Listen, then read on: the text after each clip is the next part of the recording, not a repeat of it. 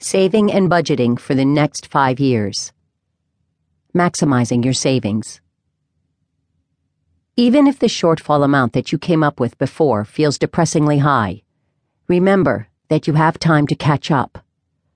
Not only do you have the 5 years between now and your retirement target date, but you also don't need to stop growing your nest egg when you end your career.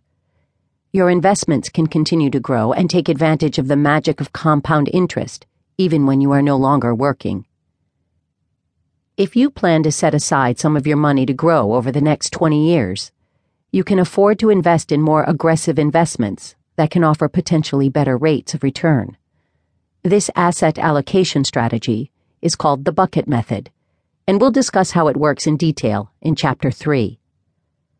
But even if you plan to strategically invest your money in such a way, it's smarter to save now to make up as much of your shortfall as possible.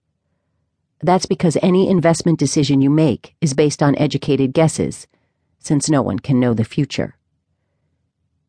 You have to remember that you cannot control how the market performs over the next 5 to 30 years, but you have complete control over how much you save. If you are looking at a significant shortfall between where you are now and where you need to be in 5 years, basically, if you need to save a great deal more than you otherwise would for each of the 5 years left in your career, then it's time to look for creative ways to put away extra cash. If the amount of money you need to put aside over the next 5 years rivals the GDP of an island nation, you might want to skip ahead to Chapter 13 if you don't have enough saved. If, however, you just need to beef up your savings somewhat, here are some tried-and-true methods for feeding the retirement piggy bank. 1. Get your employer's maximum contribution match on your 401k. Many employers offering defined contribution plans, the generic term for 401k and 403b plans, will provide employees with a contribution match up to a certain percentage of salary. While fewer employers offer this perk than they did prior to the recession of 2008, it pays to double-check with your Human Resources Department to see if 401k contribution matching is currently available. The number of companies that offer matching contributions to 401k plans dropped by 7% between 2010 and 2011, 5% the first year and 2% the second, making a grand total of 42% of American companies offering no matching program. However, the news is not all bad.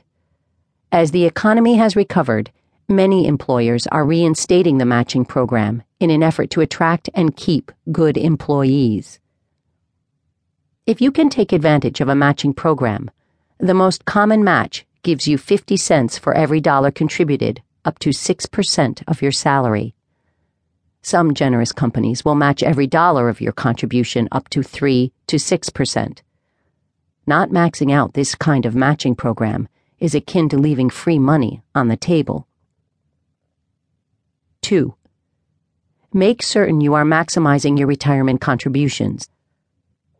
Both your employer-sponsored defined contribution plan, meaning your 401k, and your individual retirement account, IRA, have yearly contribution limits that you should strive to meet every year until you retire.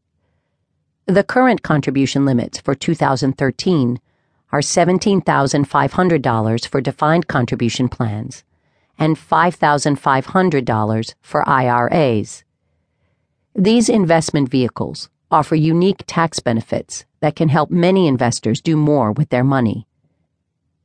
In this section, I will be talking exclusively about traditional 401ks and IRAs.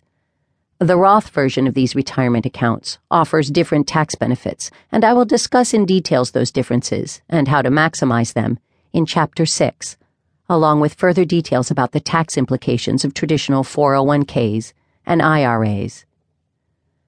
One of the biggest benefits of a traditional defined contribution plan and traditional IRA is their tax-deferred status. In both cases, you can deduct your contributions from your yearly taxes, thereby lowering your current tax burden, also described as funding your account with pre-tax dollars.